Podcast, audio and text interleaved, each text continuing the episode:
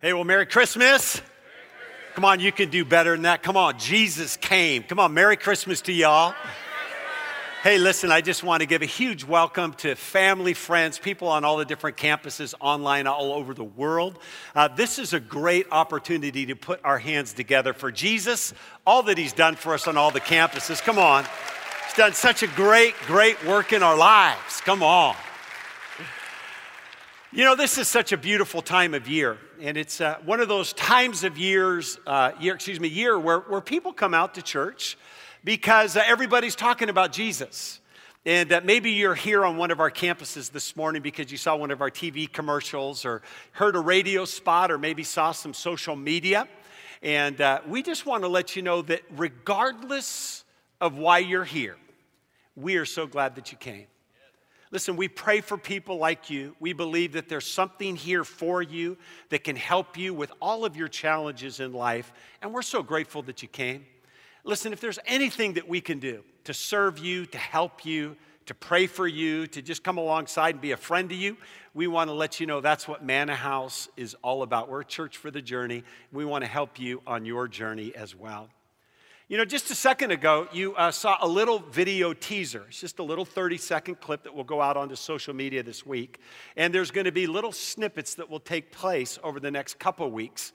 Uh, December 23rd, we're going to give you the full story. Um, it's a story you're not going to want to miss. And it's really a story about Manna House. It's a, it's a guy that's in our church, Diego, who's down at our downtown campus, and how he came into a transforming relationship with Jesus. And really, we want to make sure that everybody that hears our voice in any one of our services or in any outlet of media gets this one thing. That's what this season's all about. It's about Jesus, and it's about a transforming life with Him. And this morning, as we jump into this series, this is exactly what we're going to be talking about over the next couple weeks. Hopefully, we're going to be able to push aside all the noise, all the pressures, even though we're going to make our way through all the parties. We, we want just a moment of the week to be focused where we realize that Jesus is the reason for the season. Can I hear an amen? And I know that there's lots of people as we come into this season that celebrate Jesus because they've had a personal relationship with him. They understand exactly why he came, and because of that, their life has been transformed because of their personal relationship with him. But I also know that there's billions of people all over the world, 4.3 billion people, that may celebrate this time, but they've never really had a personal relationship with Jesus.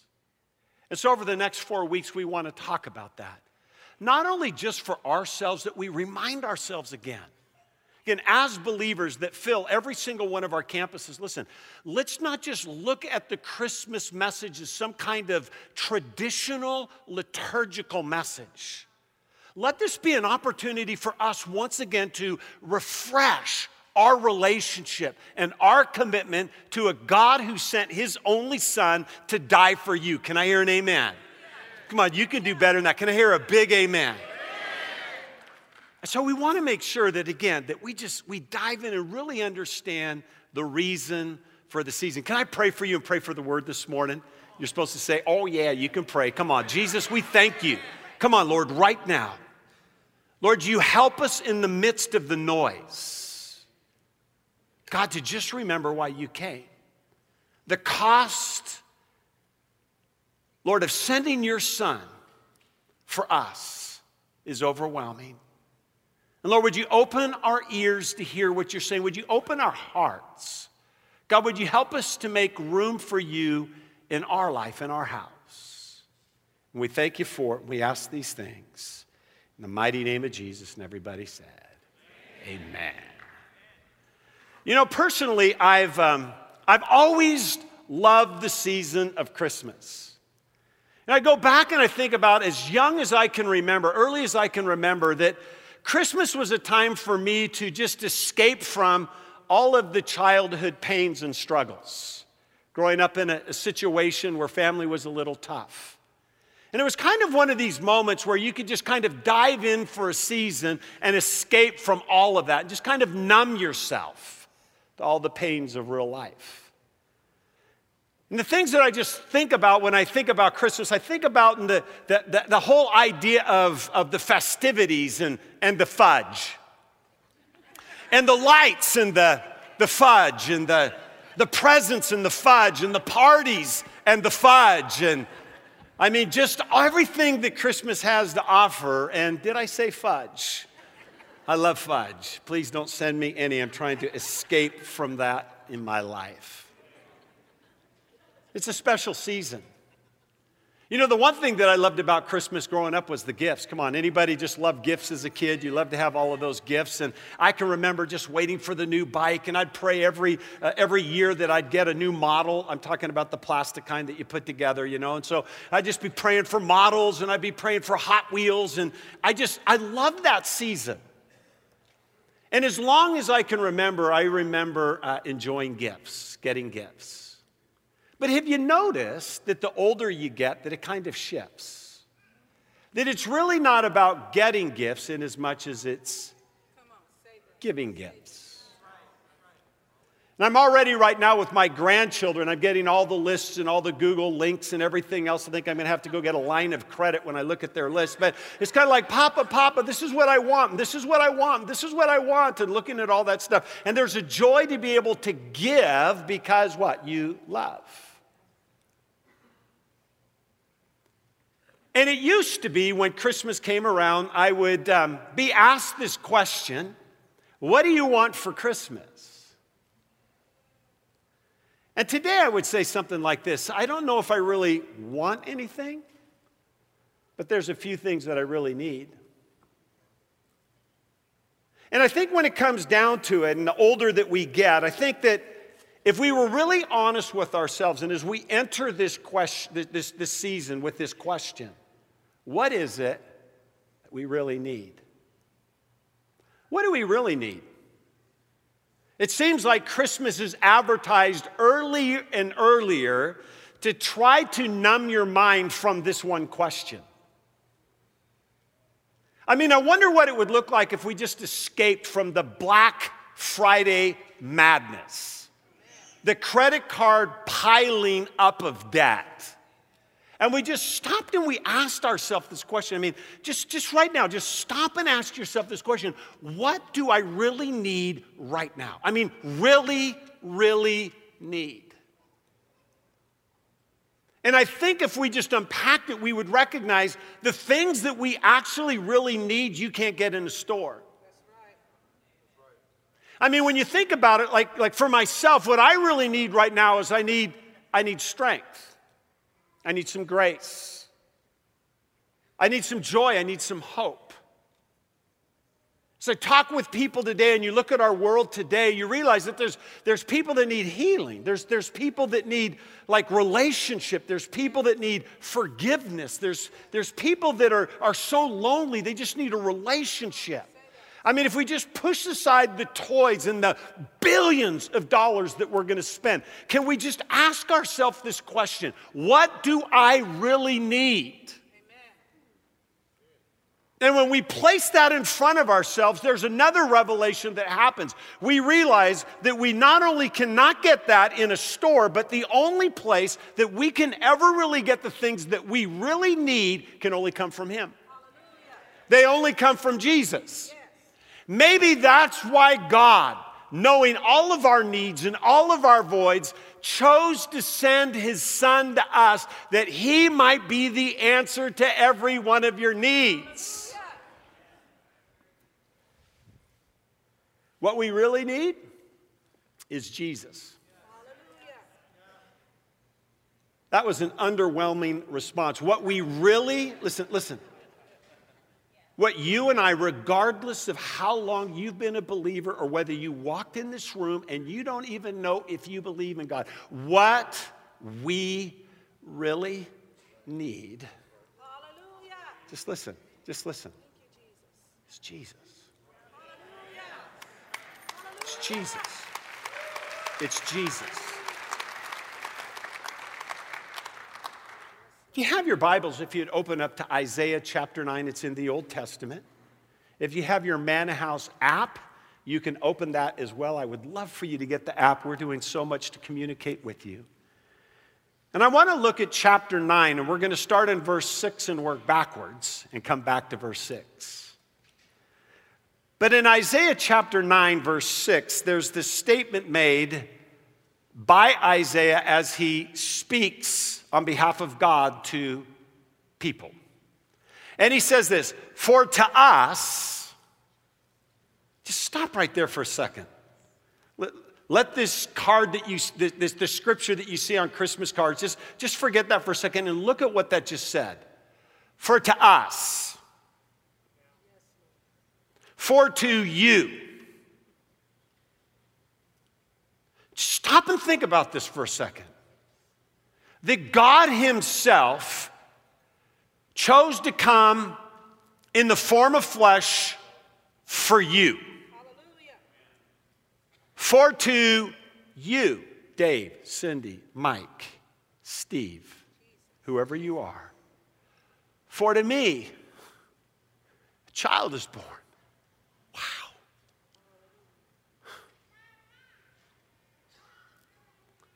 To us, a son is given. He didn't just come, but he came in the form of a gift for you. And the government shall be upon his shoulder, and his name shall be called. And listen to these beautiful attributes Wonderful counselor, mighty God, everlasting Father, Prince of Peace. This is probably one of the most profound and life impacting scriptures that you could ever digest. That despite your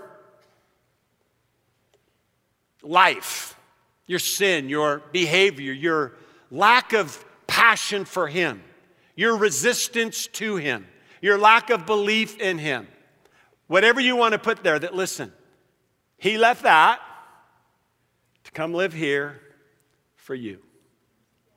And this was written 700 years before Christ was even born. And what God's trying to communicate to these people, as well as us and all of humanity, is that what we really need is Jesus. And as you look at this scripture, it came in a very difficult time in the history of Israel. And again, just even their entire existence was in question. There was an onslaught or a rise of the Assyrians, and they're in this place of hopelessness and despair, uncertainty. There's complacency and apathy. There's injustice and hatred and wars, and all of this stuff is going on and he comes in the midst of their darkness, their hopelessness, their fear, their anxiety. And he speaks this word right through the cloud. By the way, in the midst of all of this, I'm bringing the answer to your needs. It's not in a new pair of shoes. It's not in a new car. It's not in a better job. It's not in how much money you have in your IRA account, it's in Jesus. And you think about the time of Isaiah and you look at the time today and you recognize that there is a, an, an alarming parallel between the two times. You look at the injustice. You look at what's happening in our political system. You can't even turn the TV on anymore without having a panic attack. You look at the immigration issues. I mean, everywhere that you turn, the strife and the hatred, the moral behavior, the decline. Could it possibly be in 2018 that God's speaking through the cloud of our darkness? To try to let us know in the midst of all of our pain and suffering and challenge and fear and anxiety, go, by the way, unto you. Hallelujah. Right now for you. you a son's given. It's given to you. And everything that you're looking for, everything that you're hoping for, everything that you're searching for, it can only be found in Him. Jesus is the only one that can take care of all of the darkness that's around you. And listen, also the darkness that's within you. And so let's just let's just understand this morning that our greatest need is Jesus. Come on, would you say that with me, all campuses? Come on. Our greatest need is Jesus. I mean, it's no coincidence that the lead characters of the most popular movies of all time depict this prophesied hero or this chosen one that comes to save people from an evil empire, an evil world. Isn't it interesting how that happens everywhere that you look? I mean, it's like, it's like the human heart is, is is really looking for someone to come and rescue them. I mean, it's just kind of like we love these movies because it, it kind of depicts this idea that there's actually some solution to the desperate hopelessness that lies within. And you stop and think about some of these super blockbuster videos or movies that are out right now. How about Star Wars? I mean, go back. How many of you have any Star Wars fans? Come on. Now, don't just just just wave at me. Come on, if you're you're proud to be a Star Wars fan, I'll pray for Jesus. I mean, you think about Star Wars and you think about what it represents. You know that there's over $40.29 billion of box office sales and, and, and sales of all of the goods and everything combined. I mean, it's just, it's a story about a guy named Luke Skywalker that comes against the, the galactic empire. And, and it's just kind of like we get, we get lost in this idea that there's a hero that can come and help us through all of our darkness. How about Harry Potter? Any Harry Potter fans out there? Come on all the, little bit, I'm sorry. Father, we just stop and we pray for every person that raised their hand right now. I'm just kidding. I'm just kidding. Never even saw a Harry Potter movie, but I was surprised that it's the, the largest book series sold in history $30 billion. Almost a billion people went and saw Harry Potter movies. And then you just go from there, and let's, let's not forget about Batman and Superman and Batwoman and Superwoman and Spider Man and Spider Child or whatever else is out there, and Black Panther and Thor and Ant Man, Avengers and Transformers. And for those of you that are hardcore and little old school, underdog. Come on. There's no need to fear, underdog is here, right? And Herbie the Fat Fury, and then let's not forget about Plastic Man. Who in the heck is Plastic Man? But here's the thing we love these stories. We line up by the millions and spend billions of dollars to walk into a theater and just to be kind of temporarily mesmerized by these superheroes that are going to save humanity. I do it myself. I really don't go, just the time of confession, I don't go for the movie, I go for the popcorn. If you go with me, I get mocked for this all the time. I buy the family size. I put enough butter in it. You put the straw in to just get it off the bottom when you're done. And whoever goes with me, and again, this is just confession, I line up all of the drink trays. So if there's four people with me, I put out four drink trays. I take the popcorn right there in front of everybody and I pour it into the four trays and then I get a refill so that they can they can share their little thing, but I get the whole family size to myself. I love it. And I go in just like you and I watch these movies and they're exhilarating. But when the movie is over, popcorn's gone, Skittles are gone, Diet Coke's gone. You need any kind of CPR instructions for the moment because there's so much like butter in your system. And here's what happens you leave the same way that you came in. No answer to your needs, to the solutions and to the problems. I think about that. And I just have to ask myself the question why are we so drawn to that? Literally, why do billions of people flock to theaters? It tells us something. We have a great need. We all recognize that there's something beyond ourselves that we just can't fulfill within ourselves. Our greatest need, it can only be met with Jesus. This is what the prophet Isaiah is communicating as God speaks through him to the people. Let's stop trying to figure it out as if there's something else that can fill the needs of the voids. And here's what's very interesting about this little portion of scripture. I want to go back a couple different verses and go back up to Isaiah chapter 9, verse 2, because Isaiah begins to point out something that's pretty significant here. Because we think that we're basically good, we oftentimes associate the darkness as things around us, but not within us. In verse 2, he says this He says, The people who walk in darkness.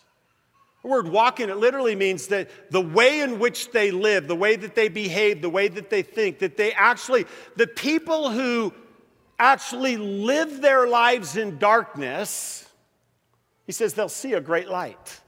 For those who live in a land of deep darkness, a light will shine. And he's trying to point something out. Every person, you got to hear me. He's saying, listen, the darkness is within you. Evil dwells in people, not in rocks. Evil dwells in people. And he's trying to help them understand that, listen, every person that was ever born was in need for a Savior.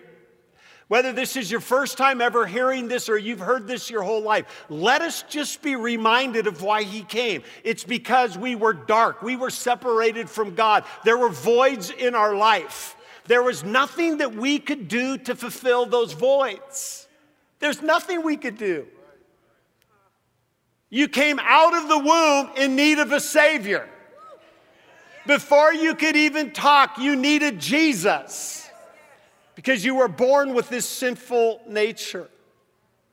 And, and it's so sad because we live in a world today that just says, listen, you're, you're basically good. Right? 80% of people today actually believe that the way that they have a relationship with God or will have eternal life is because they're basically a good person. Now you might be better than the other person, but you're far lot, excuse me, far less good compared to God. I mean, even our kids, we're, we're, we we get into society today and we get into this Christmas season and they start hearing songs and we, we sing them and they're on the radio and this is kind of like we're singing lies. How about this one? You better watch out. Better not cry. Come on. I'm telling you why. Why? Santa Claus is coming to town. Let's go to the chorus. Come on, he knows you. He knows if you are sleeping. Come on. Knows if you're awake. Come on, you can even snap. He knows it. Good. So be good for goodness sake. Hey. So just be good. The answer is just be gooder. So be good for goodness sake. The Bible's trying to help us understand there's nothing that you can do to be gooder. You can't. It's only what Jesus can do, and it's why he came, and it's why we celebrate in this season because Jesus truly is our greatest need. And this isn't just for someone the first time that they come into a relationship with Him. This is for every one of us. Listen, right now, you need Jesus. Next breath. You need Him now. You need him now. And we want to put him into this package or slip him back under the manger. Somehow we'll just come around 75 minutes a week to kind of just let him know that, like, we're kind of thinking about him. Here's what Jesus said when he grew up John 15, 5. This is what he said. He said this He said, I am the vine and you are the branches, and if a man remains in me and I'm in him, he will bear much fruit, meaning that you'll live. Apart from me, you can do nothing. Why? Because you need him. We just went last Friday and we went out and cut Christmas tree. It's our tradition on Friday, right after Thanksgiving. We get all the family out, rain or shine, went out in the pouring rain and mud and picked this beautiful new kind of tree. I don't know what it's called. Is it called like a, a no, it's not a pine. It's like, um, it's something. It's cool fir tree. A Nordman, or maybe, maybe it's called a Nordman fir. It's beautiful. But you know what happened? As soon as we started to saw that thing, and we busted it off, it started to die. Now, we're trying to keep it alive by putting a bunch of water in it. But the reality is, it's going to die. Why? It's because it's been cut off from its life source. We were born to be connected to Jesus. And without being connected to Him, you're disconnected from the life source. If we go back, what do we really need? You can't get those things without being connected to Jesus. Apart from Him, you can do nothing. Zip, zero, nada, nothing. Even Paul himself, he says this in Romans 7. He says, I know that nothing good lives in me. So there's nothing that I can do to fill that void or that need. He says, That is in my sinful nature, for I have the desire to do what is good, but I cannot. I cannot carry it out. He goes on and talks about that it's only the Spirit of God within them, Christ in them, the hope of glory. It's only in Him that you can get all of your needs met and that you can live the life that God's called you to be. Come on, someone just say, Jesus is my greatest need. My greatest need. He's my greatest need. And if he's my greatest need, then he should become my greatest hope. What are you hoping for this season? What are you thinking about? I mean, when you wake up in the morning, go, I just hope that I can blank. Can you honestly put Jesus into the blank? I, I think about this because the level of your hope is determined by your revelation of your need. And if you can't see the need, you don't have a real passion for the hope. I mean, think about cancer. I have some friends and some people right now struggling with it, and I pray for them, and I'm burdened by that. But, he, but here's the situation I don't wake up every moment hoping for a cure. You know why? I, I just don't have cancer. But if I had it, and again, I, I, want people to be healed, and I'm hoping that there's a cure, but not in the way that if I realize that within me that my only hope of survival was a cure. And the reality is, is that the, the, the, level of your need will always determine the level of your hope for a cure. And so we have to start. This is what, this is what Isaiah is trying to help us understand is listen, you have a problem. We have a problem as humans. There's a void in our life. We can't live without Him. And the, again, the level that we understand the problem will determine the level that we pursue the solution and the hope for the cure. L- listen, to what, listen to what He says two verses later. Isaiah 9, verse 4. It says this For you, speaking of Jesus, the Messiah to come, the great light, you will break the yoke of their slavery. They understand this because of what happened in Egypt and will lift the heavy burden from their shoulders. That sounds like hope to me. I mean, is there anybody here this morning feeling kind of like burden of life and some yoke upon your life and maybe an addiction, fear, anxiety, something that you've created, something that's happened to you? When you think about that and you go, okay, is there actually the chance that that could be removed and I could be set free? All of a sudden it's going like, ah, hope, hope comes out. And, and this is what this is saying. It's, it's like it's a hope scripture for, for you, Jesus. Jesus will come. He's speaking to some people today, and He will break the yoke of your slavery. He will lift the burden from your shoulders. He'll break the oppressor's rod off of your life. When we go back to the question, what do we really need? We should begin to put into context this and say, this is what I'm hoping for. Maybe you're here this morning and you're thinking that, listen, I just need to be forgiven of sins and I need my mistakes to be removed and I need a new life. Second Corinthians 5:17 tells you that. Behold, all things are passed away. Behold, all things become new. You are a new creation. Put your hope in that. You know, maybe you're here and you're just thinking about the whole idea of addictions. John 8 32 says that his truth will set you free. Maybe you're dealing with shame. Psalm 25 3 says, Listen, if you follow him, you'll never be put to shame again. You go over and over and over through the scriptures, 5,000 promises to you. God spoke these promises because he knew, he knew that you would need him to show up in your life. And so, if Jesus becomes our greatest need, he should become our greatest hope. And ultimately, it should lead us to this then Jesus should become our greatest decision. He should become our greatest decision. I just want to go back to that opening verse. Unto us, you me. The Son, Jesus, freely given.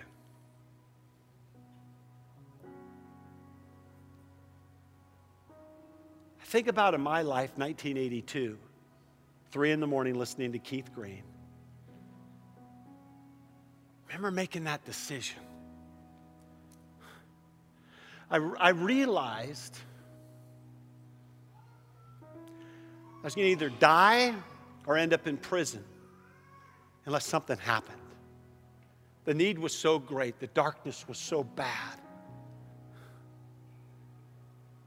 And Keith Green makes a statement no matter how bad your life is, no matter how great your need, He came for you.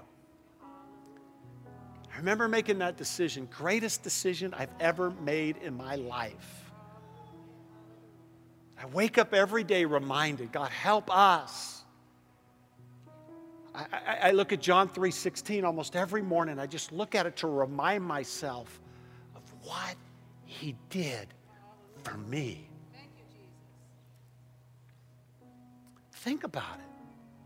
For God so loved the world, you that word world is ethnos, people, all peoples, no one left out. He loved you so much, he gave his only son. That whosoever should believe, not just believe, because a lot of people believe, the Bible even says that the devil even believes and trembles. It's not just because you believe, it's that you recognize your need so much and put your hope so much in Him that you're willing to say this I'm going to put my life in, I'm going to entrust my entire being into the hands of God because I know that without Him I can do nothing. For God did not send His Son in the world to condemn the world in order that the world might be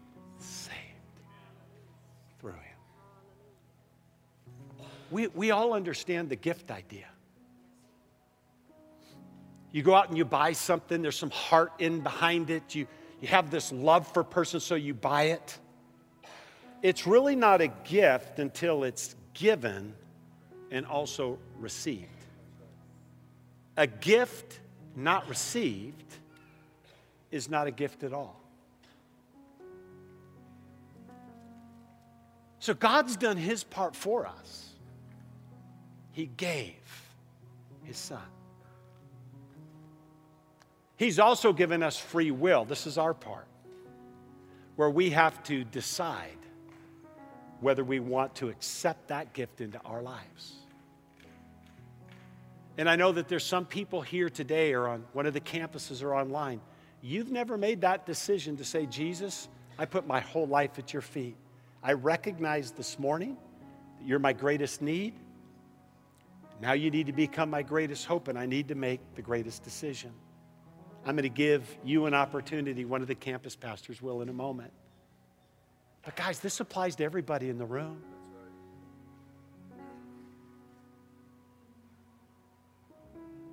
Church is filled with wonderful people. And again, I, I, I, think we love God, but do we wake up every morning deciding to say, I'm going to make you Lord of my everything? This morning I wake up, and today, God, I just say, Lord, I recognize what you've done. I recognize my desperate need for you. God, I want to start hoping. God, I want to start believing that you're going to do something great in my life like never before. You start that way. Or has life just become kind of a blur? This morning, for all of us, every campus, we get the wonderful privilege to start this season by just saying, you know what? I'm going to start by putting him first in my life because that's why he came in the first place.